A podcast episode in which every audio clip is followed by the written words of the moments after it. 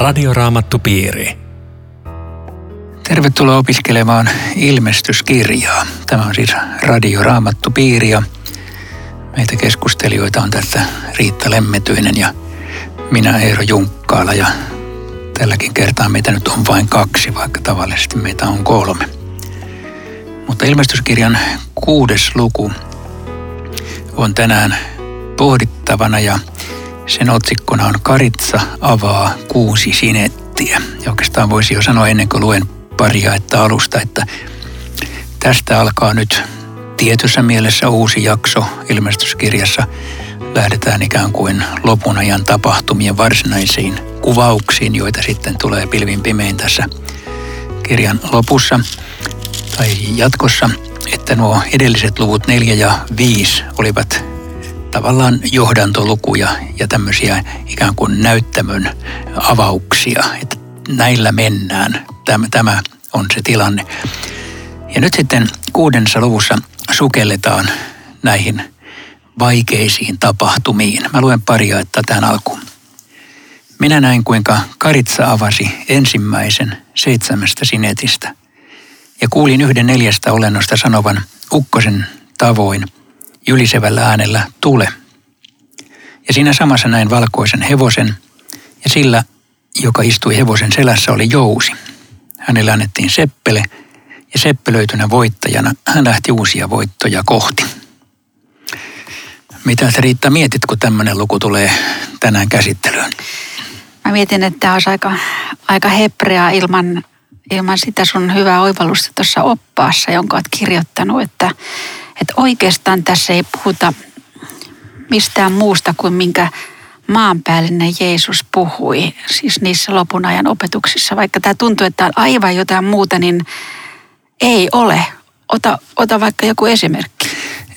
Todellakin siis, kun tätä lukua lukee, tässähän nyt näitä tuon valkoishevosen jälkeen tulee tulipunainen hevonen ja sitten tulee joku ihme musta hevonen ja kaiken näköisiä hevosia, jotka ratsastelee ja lukea vähän hämmennyksessä, että mikä, mitä nämä on. Ja tälle, tässä kyllä annetaan aika paljon myös selitystä tässä itse luvussa, mm. että tämä ei ole siinä mielessä ihan hirvittävän vaikea, niin kuin ilmestyskirja monin paikoin on.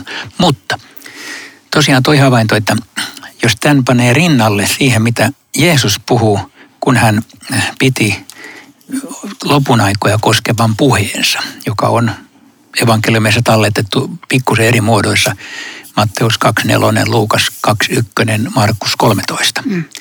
Niin siellähän on tämmöisiä lopunajan merkkejä, joita Jeesus luettelee muun muassa sodat ja maanjäristykset, nälänhätä, kristittyjen vainot, tällaisia kosmisia mullistuksia. Ah. Ja, ja ne kaikki on tämmöisiä hirveän negatiivisia, paitsi yksi.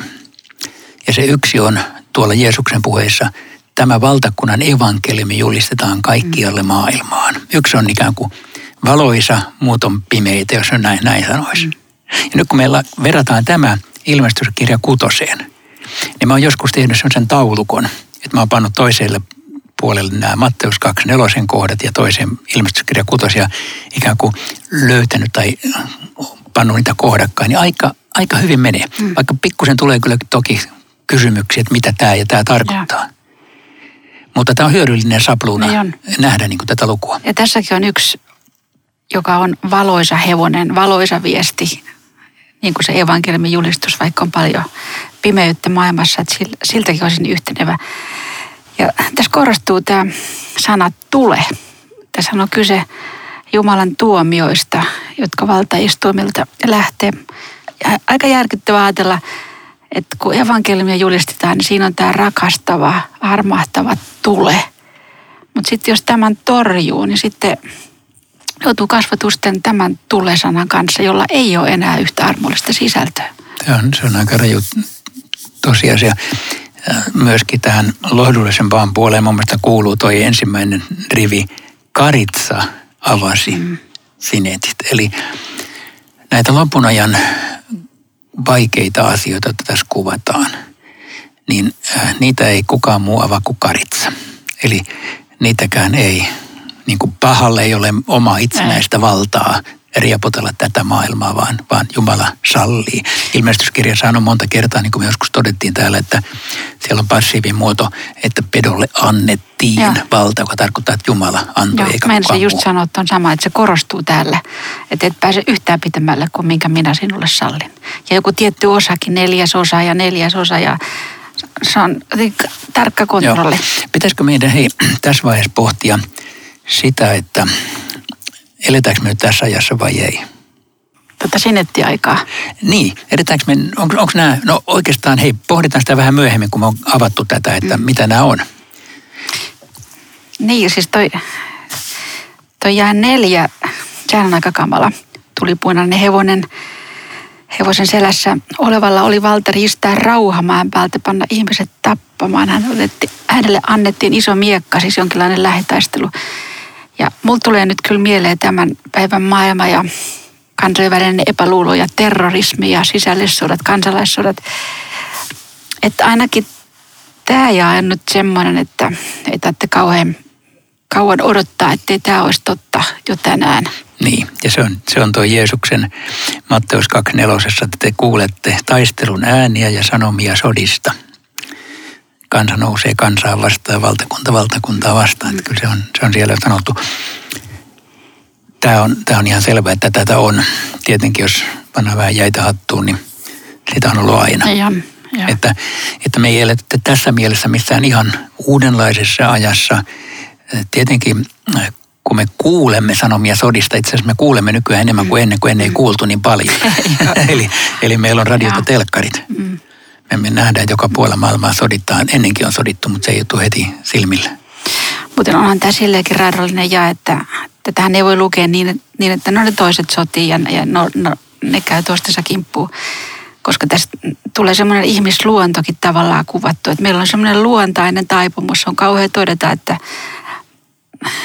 kampittaa vastusta. Jos toinen on parempi, niin mä jollakin lailla yritän saada sen sivuista ja se kiusaaminenkin on. Eli pois tieltä ihmiset. Joo. Mä, mä joskus mietin, että kuka, kuka haluaa sotaa. Niin. Haluaako kansojen johtajat sotaa? No, todennäköisesti varsinaisesti eivät halua. Haluavatko armeijan upserit sotaa tai sotilaat? No, mm. kyllähän rauhasta puhuu. Ne haluavat rauhaa. Tavallisesti ihmistä puhumattakaan. Kukaan ei oikeastaan halua, että ihmis, meitä tapettaisiin ja kuitenkin me eletään maailmassa, jossa sitä on. Eli on olemassa semmoinen, semmoinen selittämätön pahan valta, joka, joka on meissä. Siis ei, ei syytetä muita, se on omasta sydämestä se lähtee. Et ensimmäinen ihminen, joka syntyi tänne, oli murhaaja. Ensimmäinen ihminen, joka kuoli täällä, oli murhattu. Joo, tämmöinen on tämä. Poliitikot puhuu niin hartaasti ihmisoikeuksista ja toinen toisen kunnioittamisesta ja missä ne arvot sitten on, kun tulee sano, sano Riitta, mä teen nyt tosi visaisen kysymyksen. No. Miksi Jumala sallii tämmöistä pahaa täällä maailmassa? No, kun mä tätä lukua luin, niin kyllähän se käy selväksi, että eihän nämä Jumalan sydämestä on nämä sodat. Että hän sallii ne, mutta meidän pitää mennä sinne raamatun alkulehdille ja katsoa, että mistä tämä kaikki alkoi. Kaikki sodat rikkoo järjestää kymmentä käskyä. Mutta kun Jumala on kaikki valtias, niin miten tämmöinen on mahdollista? Siihen ei ole mulla vastausta. Se on, on todella kuuma kysymys. Joo, niin on. Et se on ollut, tämä on tämmöinen ihmiskunnan ikuisuuskysymys, mm. miten Jumala, joka on kaikki valtiassa hyvä, voi, voi tätä sallia. Ja kuitenkin me niin uskomme mukaan sanomme, että hän on silti kaikkivaltias ja hyvä. Mm. Ja että tämä pahakin ehkä voi jopa näin sanoa, että viime kädessä palvelee hänen tarkoitusperiään, vaikka me emme sitä käsitä. Ja. Meidän mielestä se on vain hulluutta, että tämmöistä tapahtuu, mutta se, sen, sen hulluuden takanakin on jokin Jumalan salattu hyvä tarkoitus, joka kuitenkin toteutuu jollain tavalla joskus. Tästä tulee taas Luther mieleen se, hän joka puhuu siitä Jumalan oikean käden työstä ja vasemman käden vieraasta työstä ja kaikki palvelee jotakin salattua hyvää tarkoitusta. Niin, ja joskus tämä voi ymmärtää sillä tavalla, että jos, jos jonkun ihmisen elämässä on, tai monenkin on tällaisia kohtaloita, että joku hirveän paha asia tulee elämään, tota, kriisi, sairaus, joku muu, joka sitten myöhemmin osoittautuu siunaukseksi. Mm. Eli, eli paha voi kääntyä hyväksi. Myöskin suuressa mittakaavassa Jumala tekee sitä. Mutta onhan tämä paha, aika paha kun se jäi viisi puhuu mustasta hevosesta, joka todennäköisesti tarkoittaa nälkää, eikö vaan? Ratsastajalla oli kädessään vaaka, eli on kysymys aika merkittävästä inflaatiosta, jotta tuo kuusi selittää. Joo, jonkinlainen taloudellinen kriisi tässä mm. joka tapauksessa on. Ja sehän on Jeesuksen opetuspuheessa, joka puolella on nälän hätää. Mm. Mutta tuon kriisin voisi avata noilla, kun tässä puhutaan mittavehnää denarilla ohraa kolme. Yhdellä denarilla sai aikanaan Rooman valtakunnassa 12 kiloa vehnää. Ja nyt kun on tämä inflaatio, ne saa yhden litran. Se on miehelle riittävää, mutta silloin perhekin. Ja ohraa käytettiin hevosten ruuaksi ja kolme litraa, sitten toi mitta suurin piirtein tarkoittaa, niin eihän sillä elä. Öljy ja viini, mm. sitä ei viljelty, se Joo. rikkaat oli. Tämähän siis voisi olla vaikka pörssiromahdus tai joku. Ei olla mikä tahansa. Mä ajattelen, että kuvakieltähän tämä on joka tapauksessa, mutta se, se viittaa siihen, että jotenkin talouskin menee, mm. menee sekaisin. Kirkko Venezuelassa sanoisi tänä päivänä, että se on just niin kuin meillä. Siellä on hirvittävä inflaatio. Joo, se on, se on yksi näitä, näitä merkkejä.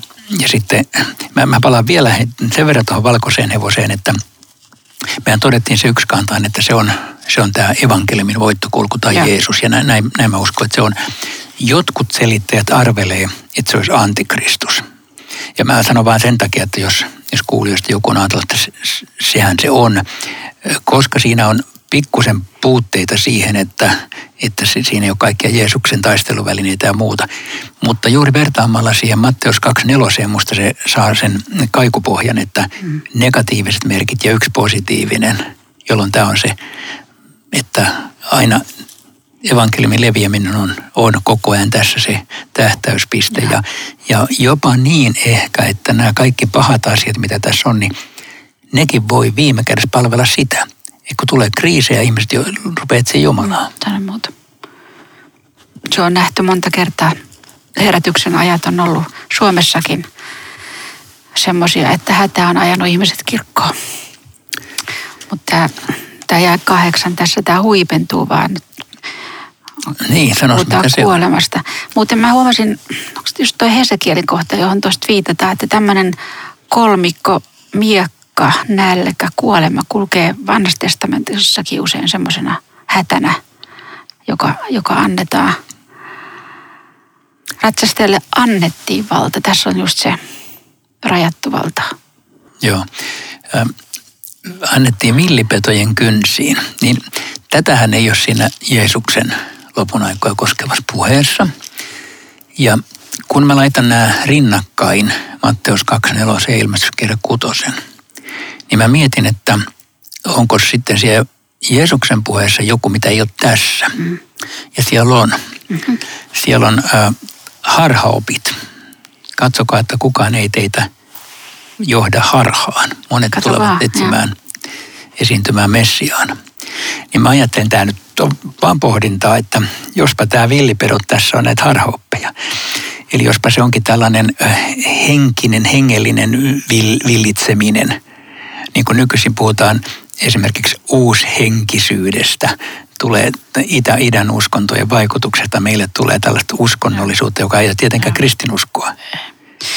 Ja voisin kyllä oikein hyvin yhtyä tuohon, koska harhaopettajat on just semmoisia, että ne pyrkii hyötymään itse toisten kustannuksella. Sen takia ne myös opettaa harhaan. Ja sillä harhalla ne, ne sitten rahastaa ja, ja nyhtää ihmisiltä aineellista hyvää tai henkistä hyvää tai jopa seksuaalista hyvää. Että kyllähän siitä jää tämmöinen olo, että mut on riistetty villipetojen kynsi. Joo. Voihan ne villipedot olla, olla konkreettisia villipetojakin, mutta, mutta ilmestyskirjan niin kuin symboliikkaa ajatellen ne voi ihan hyvin olla, olla jotain tämmöisiä, tämmöisiä niin kuin henkisiä villipetoja. Joo, se on aika, aika jännittävä ajatus. Tämä on Radioraamattu Piiri. Ohjelman tarjoaa Suomen raamattuopisto. www.radioraamattupiiri.fi Jatkamme ilmestyskirjan kuudennen luvun tarkastelua tässä Riitta Lemmetyisen kanssa ja minä olen Eero Junkkaala. Me on tarkasteltu sinettien avaamisia, jotka esiintyy nyt tällaisena hevosina, mutta niin kuin äsken todettiin, niin nämä lopun ajan kuvat kyllä muistuttaa hyvin suuresti samanlaisia kuin mitä Jeesus omassa lopun ajan puheessansa puhuu. Nyt tulisi viides sinetti ja se jakeessa yhdeksän menee näin.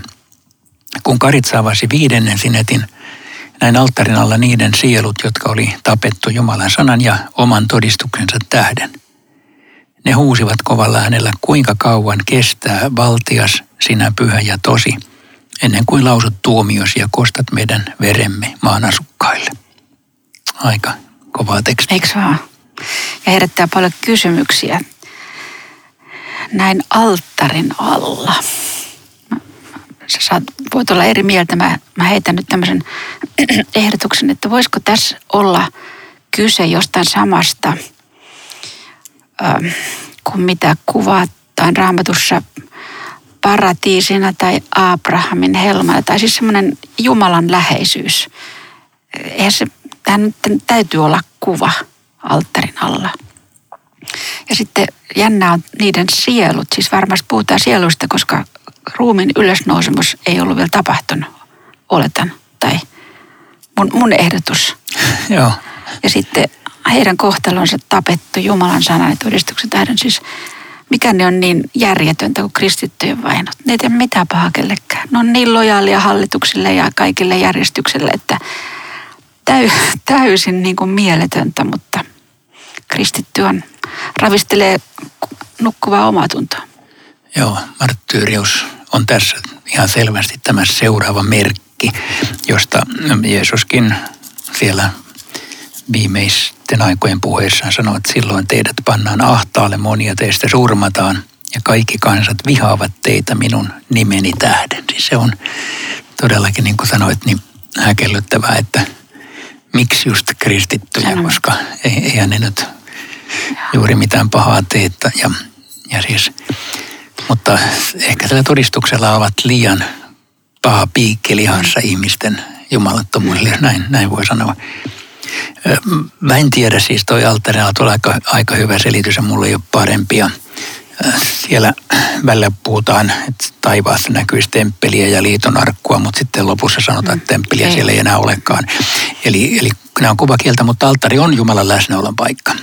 Että se on jotakin semmoista, että he ovat, mm. ovat niin kuin lähellä, mm. lähellä Jumalan ydintä siellä. Mutta eikö se ole puhuttelevaa siis he, he on ihan tietoisessa tilassa. He huusivat kovalla äänellä. Ja tästä huudosta päättelee, että he niin kuin tavallaan seuraa maailman asioita. Jotenkin tulee ainakin tämmöinen no, vaikutus. En tiedä. Apua, seuraakohan ne? Siis tota, vielä. No siis, joo, kuinka kauan kestää ne? Niin. Joo. Et, onko tämä nyt liian pitkälle viety, mutta... On se. Eikä, anna mä sanon tämmöisen jutun, että voisiko olla mahdollista ajatella näin, että taivaassa kuitenkin on mahdollista rukoilla vielä tämän maailman puolesta, siis esirukoilla. No, Mutta toisinpäin ei ole mitään tämmöistä viitettä, että elävät vois rukoilla kuolleiden puolesta, mutta näin päin. Mitä sanot? Joo, siis mehän emme tiedä. Mehän emme siis tiedä, mitä se oikeasti on. Mutta, ja toi, toi musta tuntuu ihan hyvältä, että siellä voi rukoilla vielä. Mutta se hiukan, hiukan niin kuin hiertää mun ajatuksissa, että sieltä voi niin kuin katsella tänne maailmaan, että okei, nyt, ai että nyt niillä menee kurjasti, voi harmi, että ne ei, ei niin kuin tajua näitä juttuja. Että siis taivaassa olisi ikään kuin kauhean murhe siitä, mitkä ketä on täällä. Se, se jotenkin ei sovi taas siihen kuvaan, että taivaassa ei ole kyyneleitä eikä itkua eikä varkua. Nimittäin jos, jos perille pääset, voisi tosiaan nähdä, kuin mm. kurjasti me täällä tehdään, niin itkisi koko ajan. Tämäkin on totta. mutta että mehän emme tiedä. Siis oikea vastaus, että emme tiedä, mutta, mutta se on totta, että tämä teksti vähän niin kuin antaa vihje, kuinka kauan kestää. Että siinä on tämmöinen, tämmöinen niin kuin pohdinta, että miten tämä voi olla. Toi Jumalan sanan ja oman todistuksensa tähden. Sekin on aika hyvä kombinaatio, että mi, miksi kristittyjä vainotaan. Niillä on Jumalan sana ja sitten todistaa Jeesuksesta. Joo. Nämä on niin kuin tuntomerkit. Nä, näillä mennään. Joo. Ja sekin on puhuttelevaa, että, että tässä on tavallaan semmoinen miten se nyt sitten koetaan, kuinka kauan kestää. Et joku semmoinen huuto, me toivottaisiin, että se, se puuttuisit heti asiaan kaikki valtias, mutta mut ei, ei millään lailla kritisoida valtias, sinä pyhä ja tosi. Mitä sä teet on oikein, vaikka meistä tuntuu, että tämä aika voisi nyt loppua. Joo, niitä kehotettiin odottamaan rauhassa vielä vähän aikaa. Se on aika jännä, jännä kuva, että mikä, mikä vaihe tämä sitten siellä taivaassa on. Tuostakaan meidän on muuten ihan varma, kun sä sanoit, että sielut, että ei niin kuin ruumiin ylösnousi, mutta missä kohtaa se tapahtuu, että se voi olla siis sekin niin kuin kuvainnollista kieltä. Mm. Mutta eikö se jännä, että, että heille sanottiin jotakin, eli, eli taivaassakin tavallaan eletään Jumalan sanasta. Yhä vielä sillä on merkitystä. Heille sanotaan, olkaa rauhassa ja levähtäkää Jumalassa. Tämä asia hoituu. Ja sitten tämäkin on musta puhutteleva. Niille kullekin annettiin valkea vaate. Siis nämä on persoonia tunnistettavia henkilöitä niille kullekin annettiin. Joo, jolloin kyllä ne olisi mieluummin ruumiin ylösnousemuksessa, niin, kun, kun sielu ei sieluja tunnista. Mutta kuten sanottu, niin me ollaan, kun me puhutaan tuon puoleisuudesta, niin me, me puhutaan koko ajan tällaisin varovaisin käsittein, koska raamattu ei avaa konkreettisesti, miltä me näytämme ja muuta. Mutta siis toi, että persoonia, kyllä. Et itse se on, se on niin kuin raamatullinen totuus. Meidän persoonamme ei häivy jolla, jollain tavalla se on läsnä siellä. Ja tämä valtava hätä, mikä tässä on ollut näiden huutajien osana, jotenkin kert- todistaa myös siitä, että on mahdollista säilyttää usko, vaikka, vaikka tosi lujilla ollaan. Niin kuin nyt nämä ihmiset kaikki on ollut. Joo, ja marttyrion den aikahan on ollut usein kirkon historiassa kirkon kasvun mm. aikaa, että se kirkko ei ole koskaan saatu tuhottua sillä, että kristittyä on tapettu. Sen sijaan sillä, että olot on liian hyvät, niin sillä on voitu. Joo, sano muuta. Muuten tämä valkea vaatehan esiintyy raamatus usein, mutta minun puhutteli se, että, että nämä ihmiset taas, nämä Johanneksen aikaiset ihmiset tajus heti toisenkin asian tästä valkeasta vaatteesta. Nimittäin kun oikeudessa syytettiin jotakin, niin hänet puettiin mustaan vaatteeseen. Hän oli syytetty. Ja näitä kristittyjä oli aikanaan oikeudessa syytetty. Ja nyt sitten tulee suuri taivaallinen muutos tähän ja oikeus, valkeat vaatteet, syyttömät ihmiset. Hieno. Ja sitten samassa jakeessa 11, ähm, kunnes niitä ja niiden veljiä, äh, niiden lailla surmattuja olisi täysi määrä. Eli Jumalalla on sellainen laskuri taivaassa. Tilasto. Joo. Tämä on aika vaikea ajatus. Mutta siinä on kuitenkin se, että Jumala ikään kuin on säätänyt tietyn rajan, jonka mm. yli ei mennä. Siis Jumalalla on koko ajan ohjakset. Mm. Että, hän ei, että se ei ole niin, että Jumala, oho nyt ne tapettiin, kuinka niille noin kävi. Vaan että hän sallii jotakin mm. Jostakin syystä ja sitten se loppuu, kun hän lopettaa ja, sen sallimisen. Ja, on totta. Ja sitten tulee kosmisia muutoksia. Karitsavasi kuudennen sinetin maa järkkyi ja vavahteli, aurinko pimeni mustaksi kuin suruvaate, kuu muuttui kauttaaltaan verenpunaiseksi. Eikö äsken puhuttu verikuusta muuten äskettäin? Joo, elokuussa. Onko se tämä? Ei se varmaan tämä ole, mutta se muistuttaa tätä. Mä, mä rupesin miettimään sitä, että, että on niinku vavisuttavaa tämä, kun aletaan kertoa, että maailman kaikkeus vapisee ja tulee tiensä päähän. Se on ihan yhtä ihmeellistä kuin silloin, kun se luotiin. Nämä molemmat ääripäät on käsittämättömiä. Toi muuten on aika hyvä toi, että luomiskertomus ja ilmestyskirja on tietyllä tavalla se niin symmetrisiä. Mm. Mä ajattelen sitä nyt näin tässä, kun sanoit ton, että, että molemmat on totta. Kerran on luotu ja kerran loppuu. Molemmat on historiaa, mutta kumpaankaan ei päästä tässä vaiheessa käsiksi tarkkaan milloin ja missä ja miten. Että kaukana menneisyydessä, kaukana tulevaisuudessa. Ja miten raamattuun tulee, niin toinen on profetia taaksepäin, toinen on profetia eteenpäin. Mm. Kummassakaan ei ole silminnäkijöitä. Ei ole. Et, et siinä mielessä siinä on niinku sa- samanlaisuus aika vahva. On. Ja molemmissa täytyy aika paljon kuin kohauttaa olkapäitä ja levittää käsiänsä, että miten tarkkaan ottaen tapahtuu ja tapahtui, emme tiedä, ja. mutta Jumalalla on kuitenkin ohjakset käsissään ja, ja, ja siinä mielessä kristitty saa olla turvallisella mielellä. Tästähän on vielä tämä jae, että 14 taivas hävisi näkyvistä kuin kirja, joka käärittiin kokoon. Siis silloiset pergamenttikäärät oli tämmöisen kepin ympärille käärittyjä ja nyt Jumala kerran kääri sen ja nyt hän avaa sen. Tai siis avasi luomakunnan ja nyt kääritään se. Joo. Mitä nämä kosmiset mullistukset on oikeasti, niin sitä on tietenkin myös vaikea sanoa. Eihän tähdet varsinaisesti putoile taivaalta. Ei, ei voi, semmoista ei tapahdu. Mutta hei, voisiko siis vanha, vanha testamentti puhuu tähdistä myöskin he, tärkeinä henkilöinä, persoonina. Jopa enkeleistä puhutaan tähtinä. Voisiko siinä olla joku tämmöinenkin tuomio No joo. enkelimaailmassa? Okei, hyväksytään. Voi olla. Joo. Voi olla. En mä tiedä kans mitä tämä on, mutta, mutta eh, mulle tuli mieleen, kun kauan kauan sitten amerikkalaiset meni tuonne, tuolla toi Persialahden sotajan ja pamautti öljylähteitä siellä jotkut rikki, niin, niin taivas pimeeni tuli äh, aivan mieletön sumu keskipäivällä, piti pitää valoja. No se ei ollut tämä, mm. mutta mä ajattelin silloin, että aha, ihminen pystyy tonkin tekemään. Siis äh, jollain tavalla taivas Joo. pimenee, se, se nykytekniikka kyllä pimentää taivaassa Joo. tarvitaan. No en tiedä, onko se sitä. Se on, se on pikemmin, tämä on ehkä kuitenkin jokin tällainen Jumalan lopullisten tuomioiden kuva, mm. joka tällaisilla sanoilla kerrotaan, että ka- kaikki häviää. Joo. Vuoriahan pidettiin aikana, että se on se varmin ja se takuu varma, pysyvä. Ja nyt vuoretkin siirtyy paikoiltaan.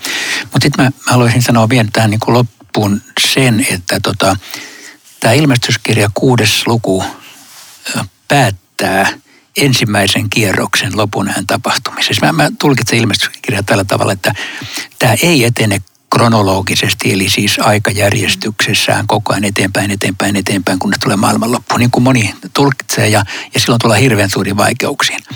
Mutta tämä todennäköisesti on sillä tavalla avattavissa, että tämä kuudes luku pläjäyttää ikään kuin ekan kerran. Tuossa on lopun ajan tapahtumat ja Jumalan viha ja se päättyy. Mm. Seitsemäs luku on sitten sellainen väliluku taivaasta. Kahdeksannessa luvussa lähdetään uudelle kierrokselle. Joo. Uudestaan toisesta näkökulmasta samoja asioita, uusia näkökulmia. Sitten se loppuu ja taas uudestaan. Että se menee niin useaan kertaan.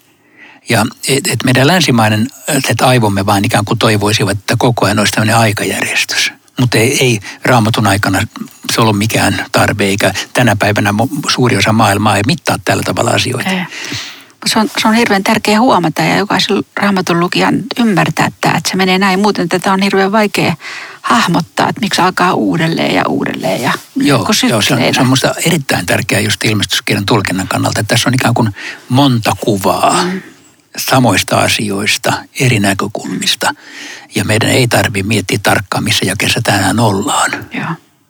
Mutta tämä luku, mikä meillä nyt on, niin sehän päättyy tämmöiseen järkyttävään pyyntöön. Kätkekää meidät valtaistuimen istuvan katselta ja karitsan vihalta. Että tämä on järkyttävä yhtälö, karitsa ja viha. Äh, se on niin, niin järkyttävä, että- Eikö se? Että me, ei- me ei voida niin päättää tuohon lauseeseen, vaikka tämä luku loppuu. Me, me sanotaan lopuksi näin, että Jeesus otti päällensä Jumalan vihan kolkatalla ja tänään sä voit paeta sitä vihaa Jeesuksen luokse. Eli Jeesuksessa sä oot turvassa kaikilta vaikeilta kohtaloilta ja Jumalan vihalta. Rukoiltaisiko vielä? Herra, me taidamme Jeesus sinun turviisi paeta, kun näitä vaikeita, vaikeita asioita luemme. Kiitos, että sinä olet Herra ja vapahtaja. Sinä olet hyvä Jumala, meidän Jumalamme. Ja siksi me saamme tänään olla turvassa. Aamen. Kiitoksia tämän päivän mukanaolosta ja viikon kuluttua sitten päästään katselemaan taivasta ilmestyskirjan seitsemännessä luvussa. Radioraamattupiiri. www.radioraamattupiiri.fi